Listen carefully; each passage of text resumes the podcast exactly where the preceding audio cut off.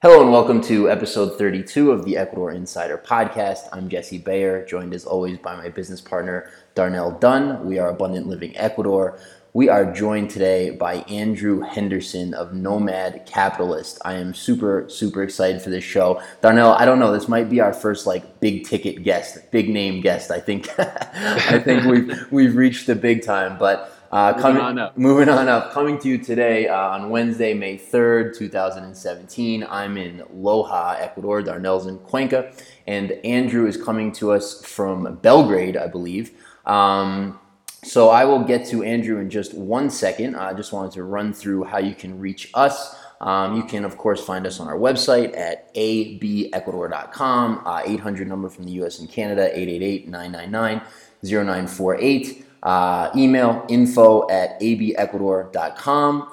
And um, Andrew, I'm going to run through your bio in just a second. Um, I just wanted to thank you again for taking the time for joining the show, and um, also just express to you how psyched I am to have you on the show because you know you're somebody who I follow, um, you know, on social media and on your website, um, and you're somebody who really thinks along a lot uh, along the lines that I do, and you're somebody I think who's sort of taken um, a lot of the sentiment and feeling that people have around the world as it relates to taxes and as it relates to sort of loss of freedom and these sort of things, and actually implemented it in your own life, and then of course created a business um, that helps other people do the same. So I think that's awesome. I'm really psyched to talk to you. Thank you again for being here.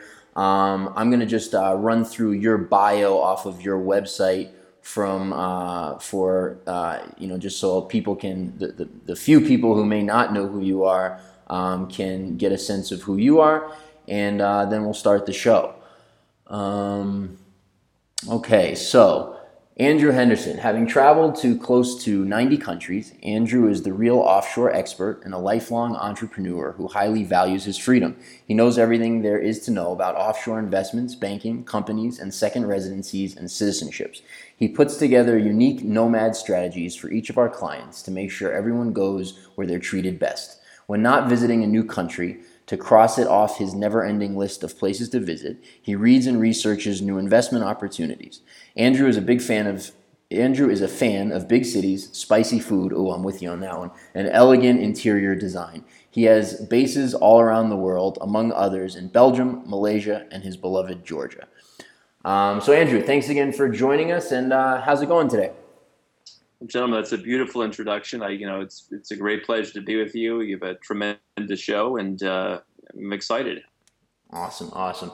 And um, and where did you say you were uh, today?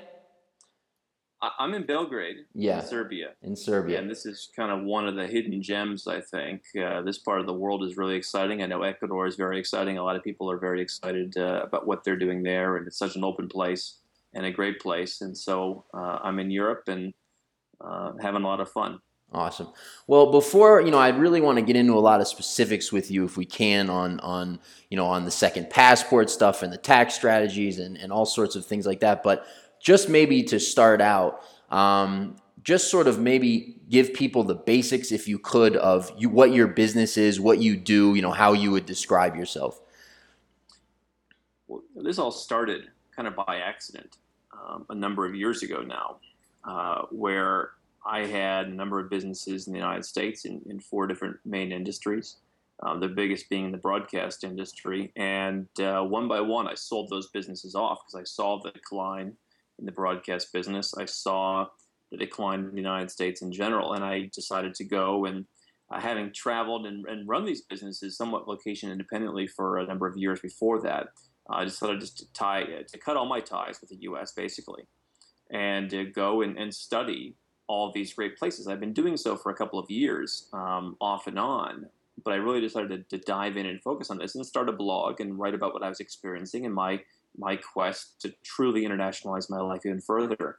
And it became, by happenstance, I think basically by most metrics, the number one site for how to offshore. And four million people uh, look at what we're doing every year, and it's it's really exciting to be able to share.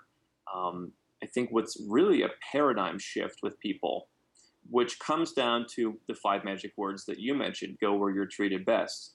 Um, I learned that um, again, kind of unwittingly from my father at 12 years old, that he says, you know, countries rise, countries fall. You have to go where you're treated best, and and that's really my goal. And it comes down to, for me and for nomad capitalists, three main areas, which is your money, uh, how do you protect it, how do you keep more of it, uh, your freedom with residencies, passports, stuff like that.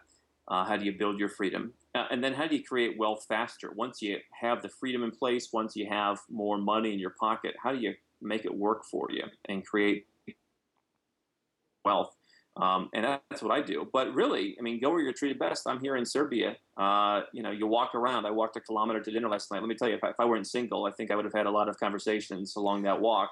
and so I think a lot people are discovering that you know more friends, better relationships, better whatever can be had somewhere other than where they're from. Absolutely, and you've um, you know obviously your business is built around that. Um, and, you, people can of course find you at nomadcapitalist.com. Um, you know, you talk about a lot of things that I'm really interested in. You know, you talk about prosperity, you talk about freedom, you talk about capitalism. Uh, you know, I, I, am an unabashed lover of freedom and um, all things, you know, and the market, etc. Um, tax strategies, multiple passports. Why don't you, um, you know, and I want to jump into some of that stuff, especially sort of the tax residency passport side, uh, and maybe some offshore, you know, sort of expat strategy kind of stuff. But and banking and all that, which you know I know you're you know you're really a leading expert in all those things. But um, why don't you explain for people because um, probably a lot of people are not familiar with this. What exactly is and, and I think I don't know if you coined this term or not, but what exactly is flag theory? Well, you know, it's the idea that you can plant flags around the world, in each place where you have some kind of presence as a flag. Again, I mean, when my father in 1996, 1997 told me go where you're treated best. The prevailing idea back then, from everything that he read as a smart guy, was, well, maybe we should pack our bags and go to New Zealand and start a new life there. And he was very uh, ahead of the times, uh, realizing that the United States was going to decline in, in, in some way and continue to do so.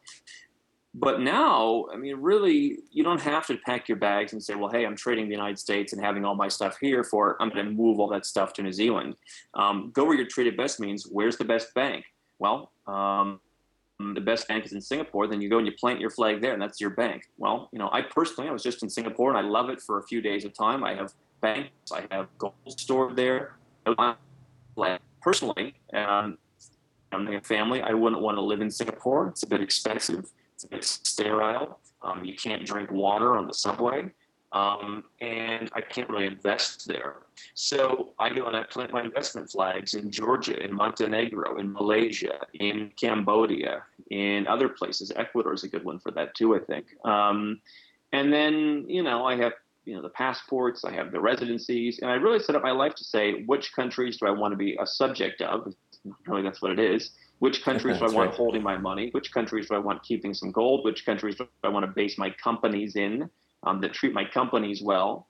Um, and so you can plant a flag in each of those places. And um, really, I mean, flag theory is something that's been around for a number of years, but I think that we're really adapting it now to say, again, you know, where's your girlfriend from? Um, you know, everything, everything that that is part of your life. You know, where do you spend your time? Where do you enjoy spending your time? Do you have one base, two bases? Are you a perpetual traveler? You can plant your flags all over the place and have some kind of connection there, but only do that when it's a place that serves you, which is why, uh, you know, you might spend time in South Africa, but you're not going to bank there. You're not going to start a company there. You're not going to maybe hire people there. Mm-hmm. Um, choosing what serves you best. Absolutely great. Um, yeah, and I think you know just to clarify, people and Darnell, please jump in. Um, just to clarify for people, you know, you obviously love to travel. Darnell loves to travel. I can't. I hate traveling. Um, and I think I think you know it's an interesting point that you brought up. It's you don't have to be a nomad. You don't have to travel all the time to implement a strategy like this, correct? We're talking more about where your assets are, where, where your banking, where your businesses are set up, etc. Um, this is not necessarily a lifestyle choice as it is for you. Well, yeah, I think that nomad is in your mind, and I've become over the years of doing this a big believer in mindset, and, and even some kind of stuff that people might say is woo woo. I mean, for being mm-hmm. a, a, kind of a, a, a, tough, you know, serial entrepreneur, I mean, I've become a little bit woo woo when it comes to mindset.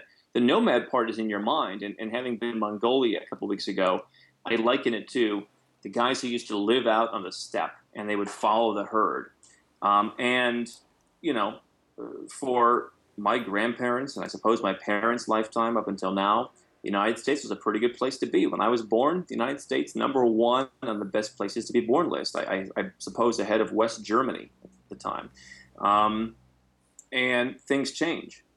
So I think that the modern way of doing this, the nomad capitalist way of doing this, is is like I said. Um, you know, our grandparents, if things got bad, they moved. They just packed up everything and moved. Now you can have the mindset of basing everything wherever you want so that um, you're in control. And the fact that the United States may have a problem won't really affect you that much. You know, it's like uh, when you look at some company and the company has all their investments in one place, and then that one place, you know, like there's a like the, the plague outbreak or something, and nobody can come to their restaurants and buy food anymore, and so they their stock tanks. Well, you know, the company that has operations all over the world is going to be much more um, able to handle you know small shocks in one particular geographical area. And so, no, you don't have to travel. Um, there are four ways. We've got a blog post about this to save time. Mm-hmm. Um, anywhere from being an expat in Ecuador or wherever else you please, uh, to being a perpetual traveler. And I found that the more I do this, it's nice to have a few homes and be able to go back to base every once in a while, and then you know go out from there. So you don't have to travel, but you should have kind of uh, the diplomatic immunity, and you know your yeah. money should have a passport. It should have different passports, and uh, and you can do that without you having to move. Absolutely, those are so such great points, Darnell. Yeah, um, yeah. Thanks again for joining us, Andrew. Um, when Jesse was reading your bio, there was one part that really stood out to me, and it said, "I founded Nomad Capitalist to help people increase their freedom and to help them improve their financial situation and intelligently diversify their lives. Can you talk a little bit about, you know, what went on in the United States and what's kind of your, you know, what part of your background really led you to come to that conclusion and some of the things that drove you to, you know, move your businesses offshore and, you know, really change your lifestyle? Yeah, you know, it's interesting because I talk to folks all the time who some of them are lifelong entrepreneurs. Some of them kind of stumbled into it. One of my uh, uh, someone who came to me for some help and has become a friend started out as a teacher and kind of stumbled into entrepreneurship and now runs a multi-million dollar company. And so, you know, when it comes to freedom and prosperity, I grew up around that stuff um, and, and that mindset. Um, and you know, I was really interested in politics at a young age. I was interested in business and knew that's what I wanted to do from a very, very young age.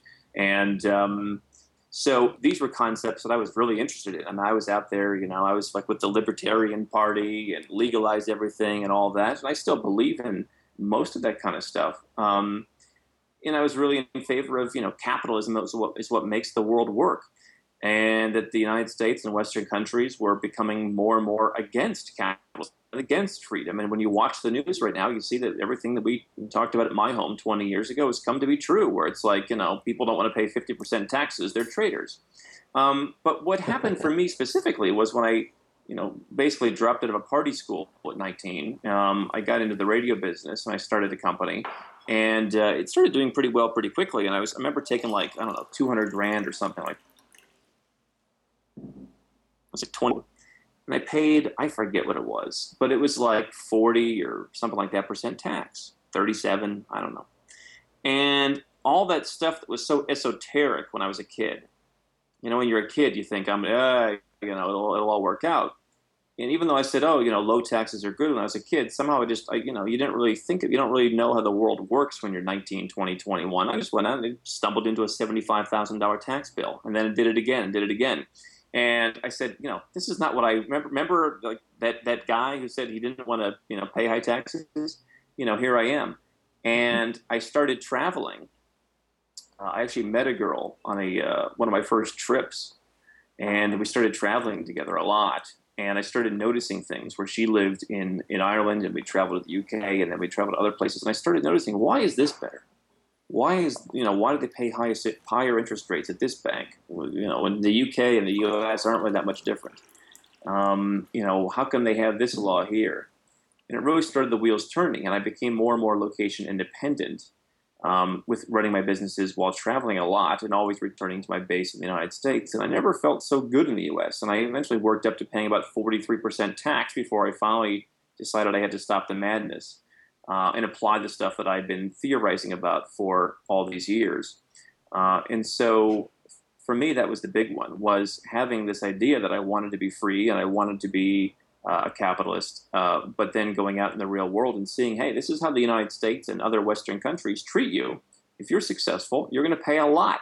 And it's funny that Ecuador, Serbia, etc., uh, don't ask that much of you. And so that's what I kind of learned, and that's what I've been doing since then.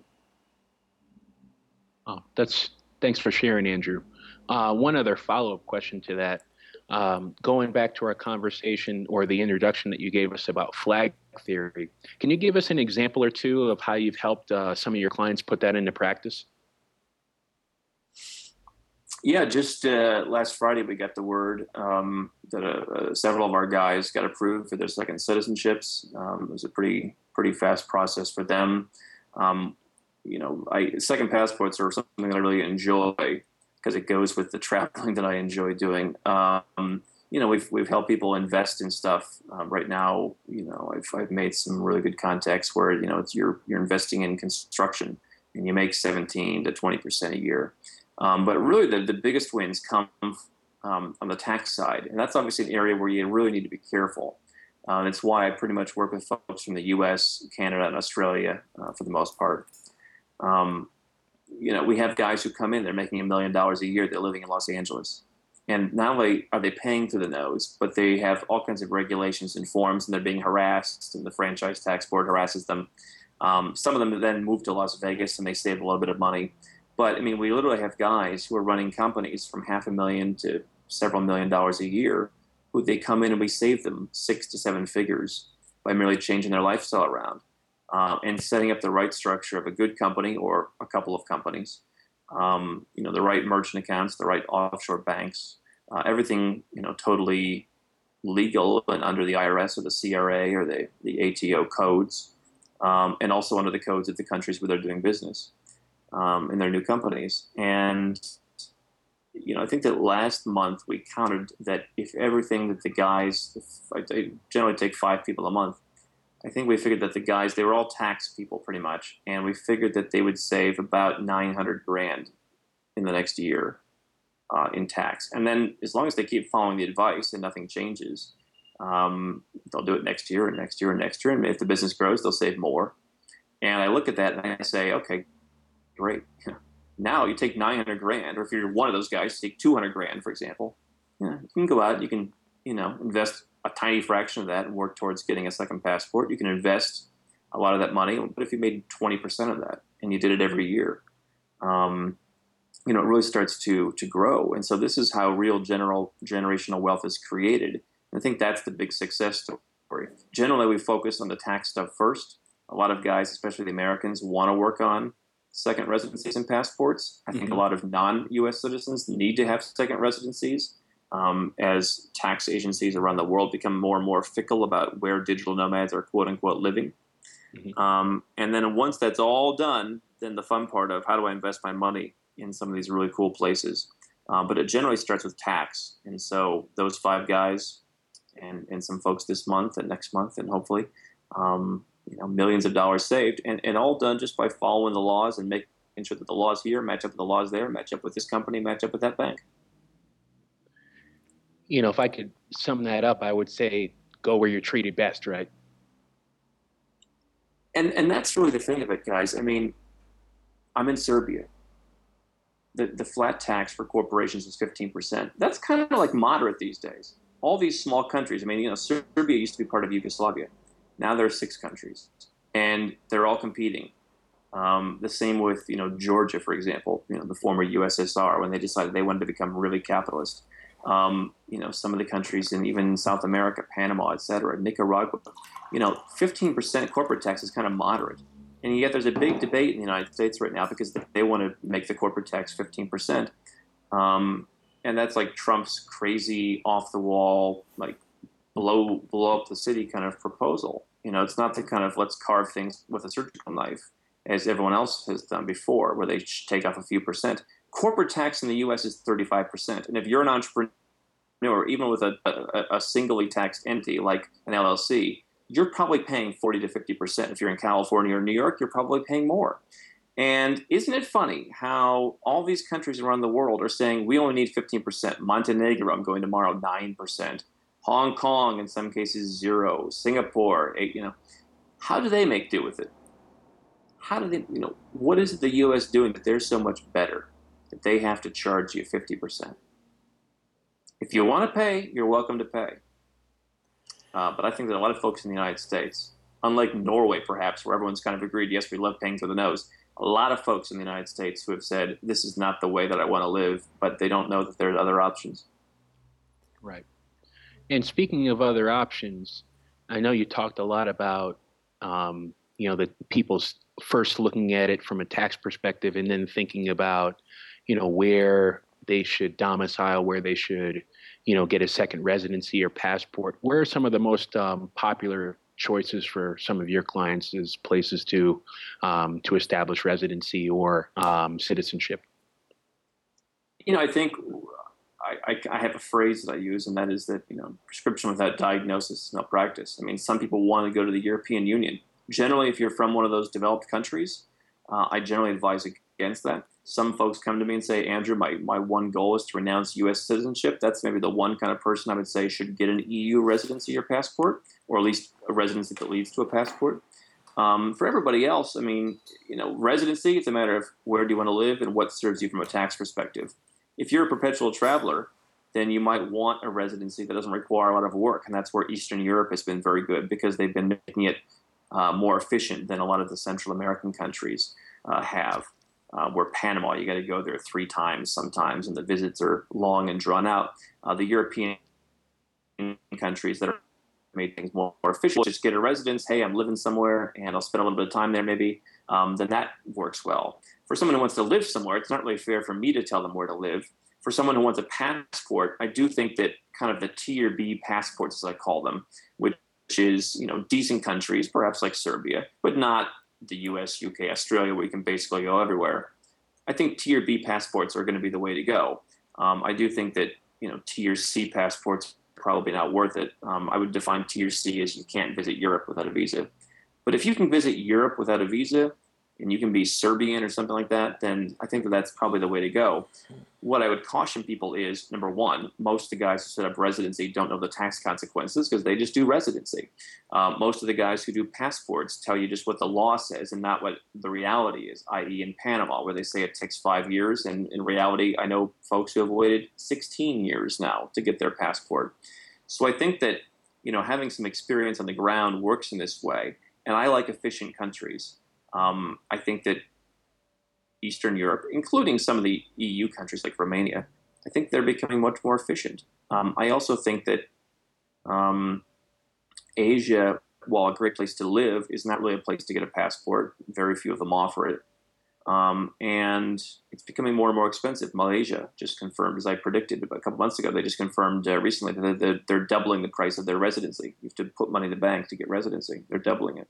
So I think I would avoid Asia. If I wanted to live in Asia, I'd do so as a tourist. I'd get a residency in the Americas or Europe. And it really just is a matter of where you want to live, what the tax policy is, and do you care about that passport. And I would tell you, lastly, that maybe the residency that you have uh, for tax purposes and for living is different than the passport that you're working on. Oh, that's that's really great insight. Thank you, Andrew. How has FATCA changed the game? Well, FATCA, you know, I mean, this is the Foreign Account uh, Tax Compliance Act where people got to report accounts. Um, you know, I think if you're a U.S. citizen, it's difficult. But I think that, quite frankly, I mean, the more I look at this, I try not be a doom and gloom guy. And maybe I've spent too much time outside of the United States where I'm becoming a little bit, you know, uh, you know less. Uh, I have less animus towards the United States. It's been about a thousand and forty days now since I've been there at all. And uh, I bet if I went back, I'd get pretty frustrated. But, you know, being a U.S. citizen has always been a challenge. We've got OFAC, you've got the Foreign Corrupt Practices Act, where you know, I mean, look at what's happening with some of the guys in the Trump administration, where they're talking about they did some deal with this guy and he was corrupt with that guy, and so now it's a big investigation. Um, and and a lot of that's just brought in by the media, but I mean, being a U.S. citizen is a challenge, and now there's an extra challenge of the last few years of this foreign account reporting. I'll tell you what, there are a lot of guys who will tell you that you need to, you know, buy their book on banking or something to find out where to bank as an American. Listen, I have a book on banking. You can go to my website and buy it, and we recommend some banks. Um, but there are still banks that take U.S. citizens. Um, Sure. The challenge is that here's the nomad mindset again. Everyone thinks offshore bank, Swiss bank. Well, yeah, Swiss banks don't take it. Quite frankly, the service at Swiss banks has decreased. Um, there are much better options these days. Even if you could get in there, I wouldn't recommend it. So, you know, it's a pain, yes, but you know what? So is uh, citizenship-based taxation.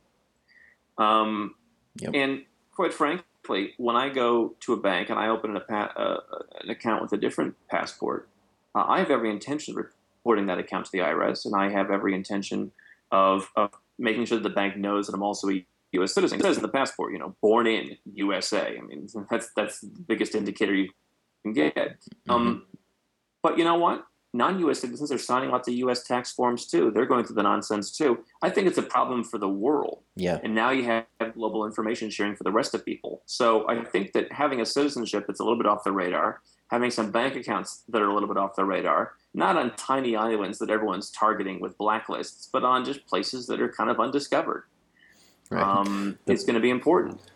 But this is a problem for everybody. And believe me, the U.S. will not be the last people to harass their citizens with opening bank accounts or with citizenship based taxation. I think you'll see more countries making it harder to get out of paying tax, even living abroad. I think you'll see with this new CRS, you'll see more information sharing that makes it difficult for everybody else. So everyone's paperwork burden is going to go up. The U.S. citizens' burden was already high enough. Um, you know, it's a matter of do you want to stay a U.S. citizen? And know, I'll be honest, having you know all those burdens placed on me, I reviewed my situation every year. There are still some benefits to U.S. citizenship. Um, you know, if you have other tier B passports, because U.S. citizens are still respected by certain banks, um, by certain companies. They're disrespected by many, but in some situations it can help you. So, I don't want to say that U.S. citizenship is the worst thing on earth. Um, but it definitely the paperwork burden is going up for everyone. Yeah, I um I think those are great points, and it's it's certainly been my experience that this is a global phenomenon. Um, you know, and whether that's taxes, whether that's regulations, whether that's reporting, or whether that's just loss of sort of freedom in general. I mean, we've certainly seen that here in Ecuador, just sort of as an example of what you're talking about.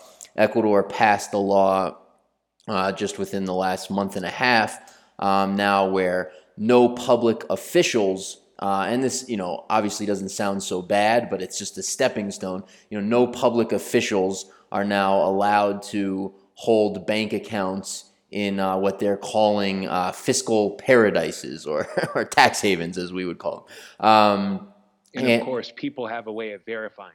right. And you know and and and but they you know they always do things incrementally. They always do things gradually. So there'll be that. And then next they'll say you know oh actually nobody can. Um, and and just a year or two before that they passed a law here saying you had to report your foreign uh, holdings which had not been the case previously. So you know it, it's it's global. It's being implemented everywhere. I sort of um i kind of look at your philosophy um, and again, you know, we really think think along very similar lines on a lot of these things. I kind of look at your philosophy as almost like an arbitrage play or or a diversity play, a mixture of the two. Because you know, I talk to if you sort of look at investors or you look at sort of the tried and true uh, investment strategies. I think I think they're dated. I think they don't work anymore. Um, I'm not sure that they ever did, but certainly now. Um, and, and people talk about things like diversification, and you know, some somebody might try to tell you, you know, that means small caps, mid caps, and large caps, you know, or that or that means uh, stocks and bonds, or that you know, maybe some real estate thrown in there. But those are all dependent on the dollar. If you're in the U.S., they're all dependent on the U.S. Uh, uh, economy as a whole. Um, I kind of I kind of look at uh, you know what you're doing both with the passports as well as the tax strategies as well as the investments. It's really almost an arbitrage play of say you know hey well you know in this market i'm getting taxed at this rate. Well i can you know run this same business over here. You know that's an arbitrage play but it's also diversification.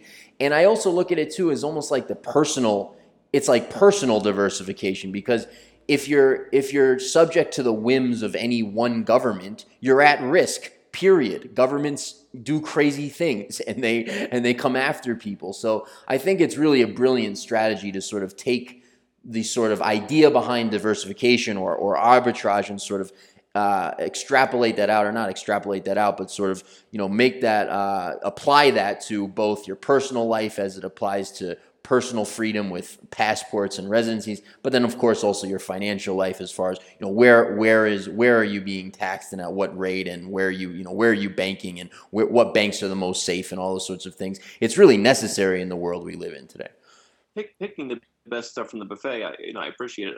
Just to go back to what you mentioned a moment ago on uh, how they do things incrementally. Of course they do. It's always a slippery slope. It's always the frog in the boiling pot. But, but here's the other thing I said, I think in 2013, and I've said ever since, that they're going to do things. The governments, the Western governments, are going to, um, they're going to do things kind of backhandedly, where uh, they're going to say, "Oh no, no, you you can still have bank accounts. Um, we're not, you know, we're not ruling out, you know, it's not illegal.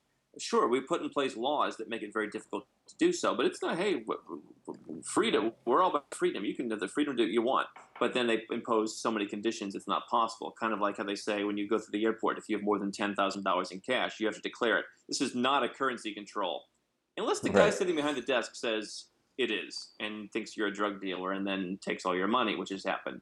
Uh, but to your point on arbitrage, I think you're right. I mean, um, you know, the old ways of investing haven't worked, and quite frankly, I mean, back in the day, people were pretty insular you lived in the United States and you, you did everything there. And, and who knew what was going on in Serbia? But you knew that that was bad. Whatever there's going on in Serbia, they're pretty sketchy over there, right? You wouldn't want to do that. And even to this day, we have that mindset. People, oh, how, how do I know I want to have a bank account? Offshore banking in Singapore. Well, you know what they call a, a, an offshore bank account uh, in Singapore for someone who lives in Singapore? What's that? A bank account. yeah, right. And you know they still have their money. So, you know, I, I, I mean, you know, you're you're, you're very much uh, correct. I mean, Serbians, for example, if you have a single citizenship, you can't have offshore bank accounts. You get a dual citizenship, you have the freedom.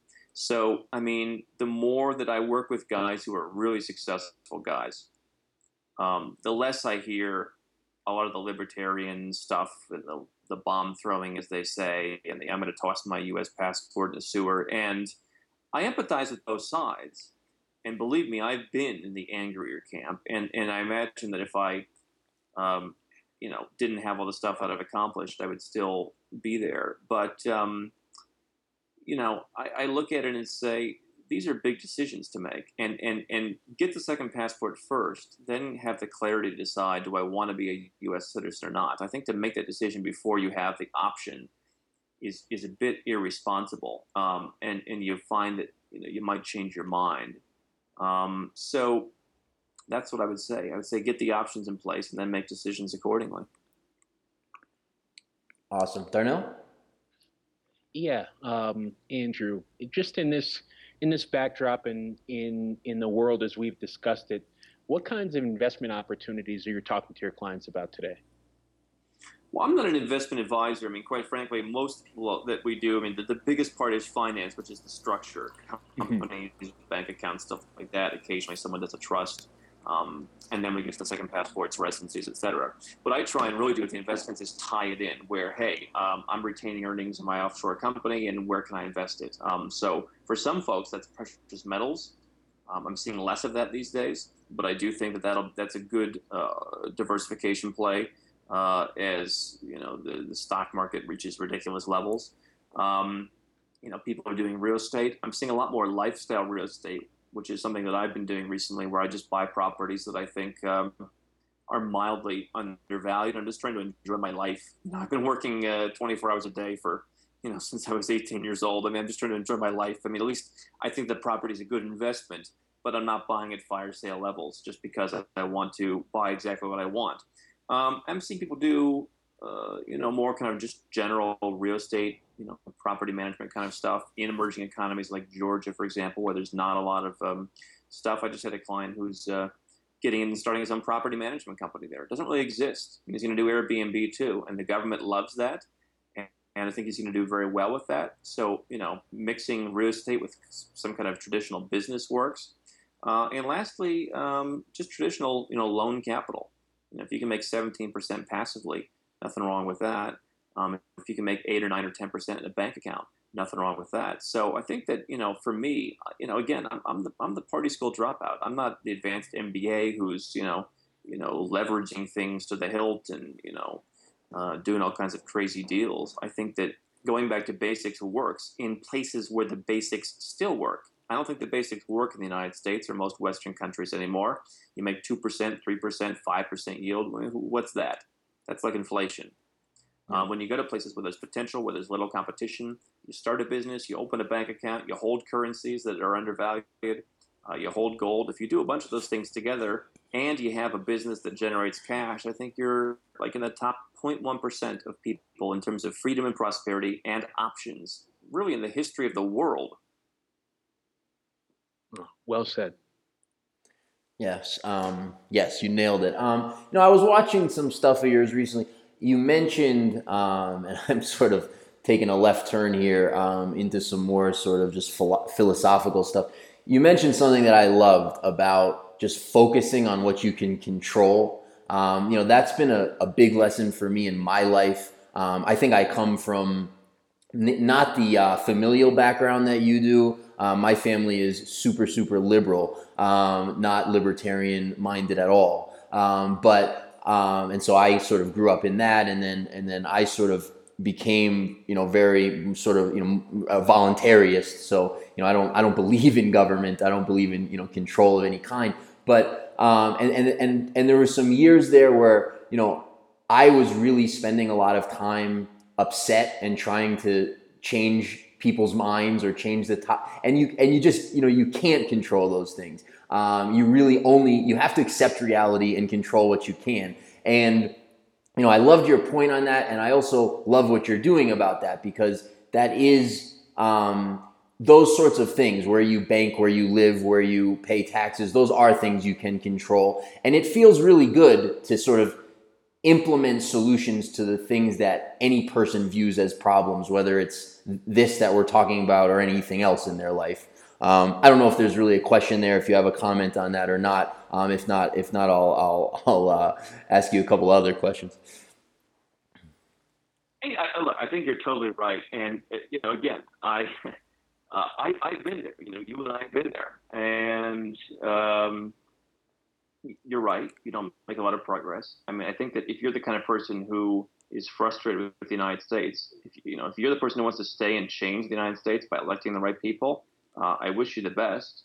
I don't think that that's what most people think is going to work, and I think that people do that I, I don't totally understand it. You know, the anarchist who's going to run for, for parliament or something. I don't right. entirely um, get it. I, I, I, and again, everyone should do what, what is best for them. But I feel sad for some of these people because I've been there and I know, and I know how frustrating it is. And, and especially if you have a business, especially um, where I look at it and say, okay, if I'm going to make a million dollars this year, my time, if you just figure a normal work week, which I know, you know, we don't do that. Sometimes we work a lot less, sometimes we work a lot more, but let's just average it out. That's five hundred dollars an hour. And I used to think, okay, well, that's like if I just hire someone to make my hotel reservation, I'll save money doing that. But you know what the biggest waste of my time in life has been uh, in previous years has been just walking around upset about something. right. And when I'm upset about something, I'm not focused to grow my business. And if I were to go back and look at those businesses, I had a business that did um, a lot of money, millions and millions and millions of dollars in the broadcast business, and the other ones did all right too.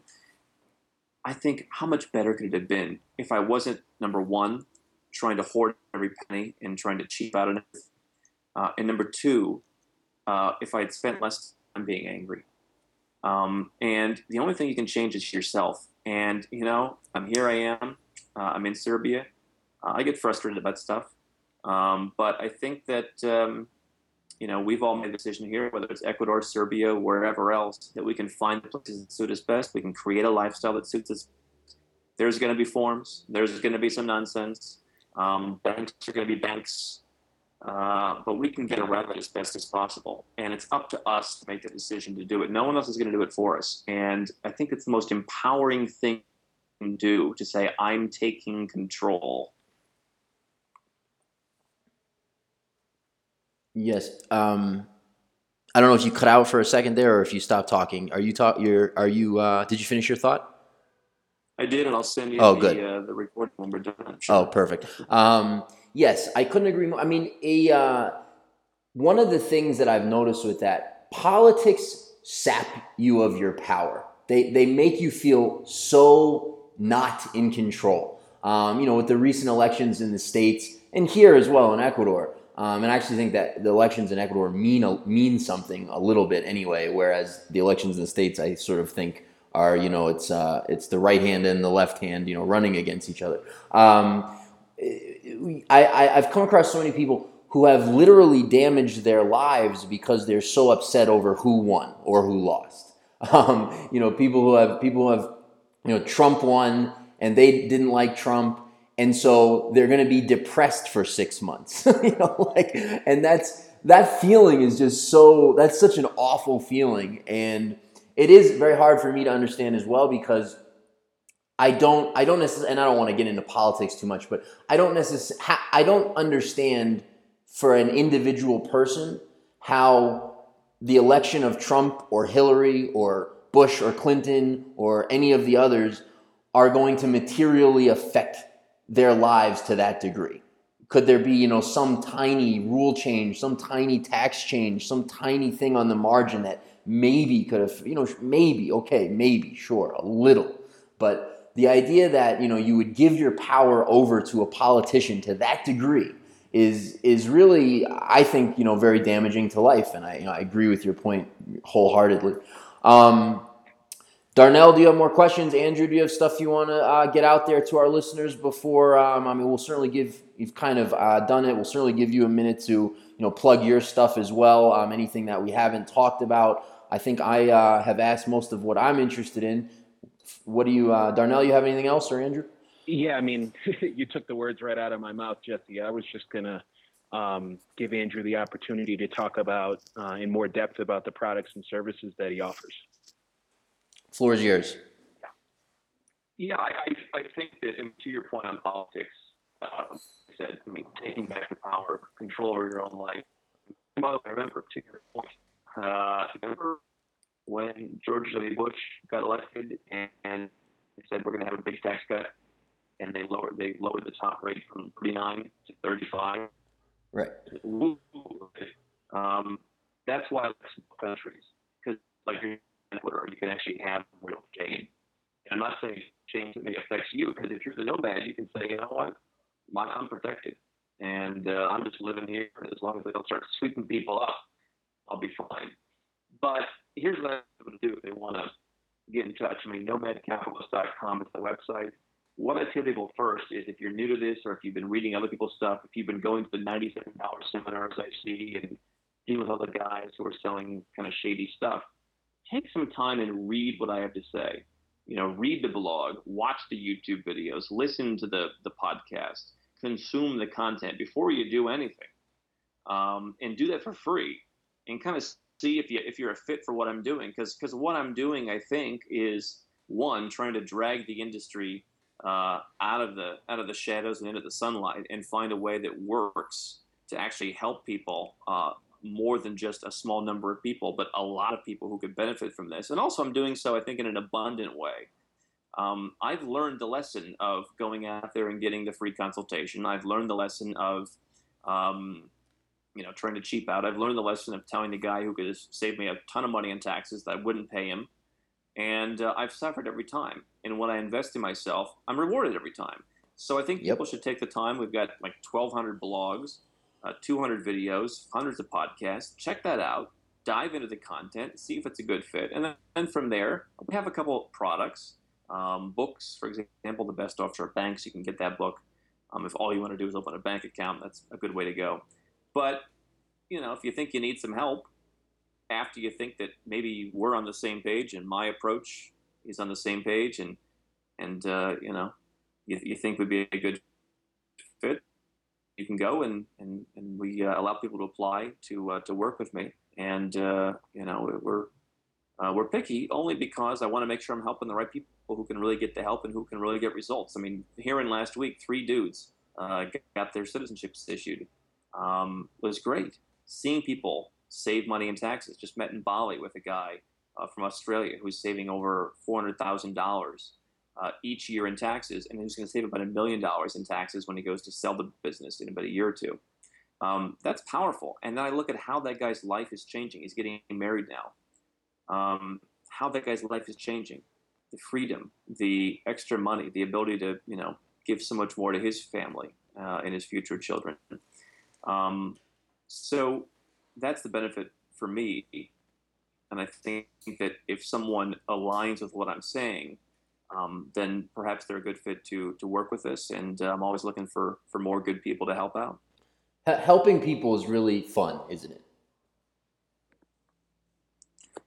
Yeah, you know, I, I said, I mean, I, I've run you know, I ran all these businesses in the United States, and I, you know, I come from Ohio. My father's the most honest guy that I know, and it was always take care of the customer. Yeah. People don't care how much you know until they know how much you care, and I always lived by that. Yeah. But there was always a thing where you know one of our our smaller businesses that we you know we did pretty well in selling, but we ran a pool business. We cleaned people's pools. I wasn't cleaning the pools, but we had guys who cleaned the pools, and uh, we were one of the bigger pool companies in Arizona, and um, you know, people would call and they'd make all kinds of demands and they want to pay low prices, and you know, I would take them because it wasn't about getting the help. It was about you can't let anything. I, I just imagine my father. You never turn down a piece of business, and his intentions were good. He always, I mean, he, he killed himself uh, figuratively trying to serve all of his clients, mm-hmm.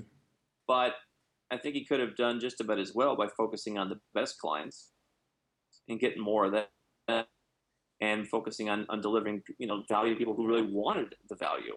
And so that's the lesson that I learned from businesses. And I'll tell you, I mean, having all these people who come to the site and who benefit from it is a great feeling in of itself. We get so many thank you notes. Um, but to see those 60 people a year really get stuff cooking is is a great feeling, and it makes me glad that I'm not. Uh, you know, just out there doing the $97 seminars and trying to hustle people into stuff they don't need or won't help them. Right. Um, Awesome. Andrew, uh, we'll have to have you back on the show for a business philosophy slash life philosophy slash marketing show because you are also a digital marketing expert. I love your stuff. But thank you so much for taking the time, Andrew. We, we really appreciate it. Gentlemen, it's been a lot of fun. Keep up the great work. All right. Take care. And take care. All right. That was a really interesting show. I thought he was a great guest. Yeah. I did. Too. I did too. I've been following his stuff for a long time. Have you? Yeah. Nice. All right. You want to shoot us out of here, or you got uh, anything last last things to say? Oh no, I'll, uh, I'll close it out. Oh, great. Well, everyone, thanks again for joining us. Uh, episode thirty-two. Are you getting that feedback? Um, yeah, it's all right. Just uh, go ahead. All right. Great. Um, well, again, you can reach us um, toll free from the US and Canada at 888 999 0948 via email at info at abecuador.com or via our website at www.abecuador.com. Thanks again, and we'll talk to you again next week.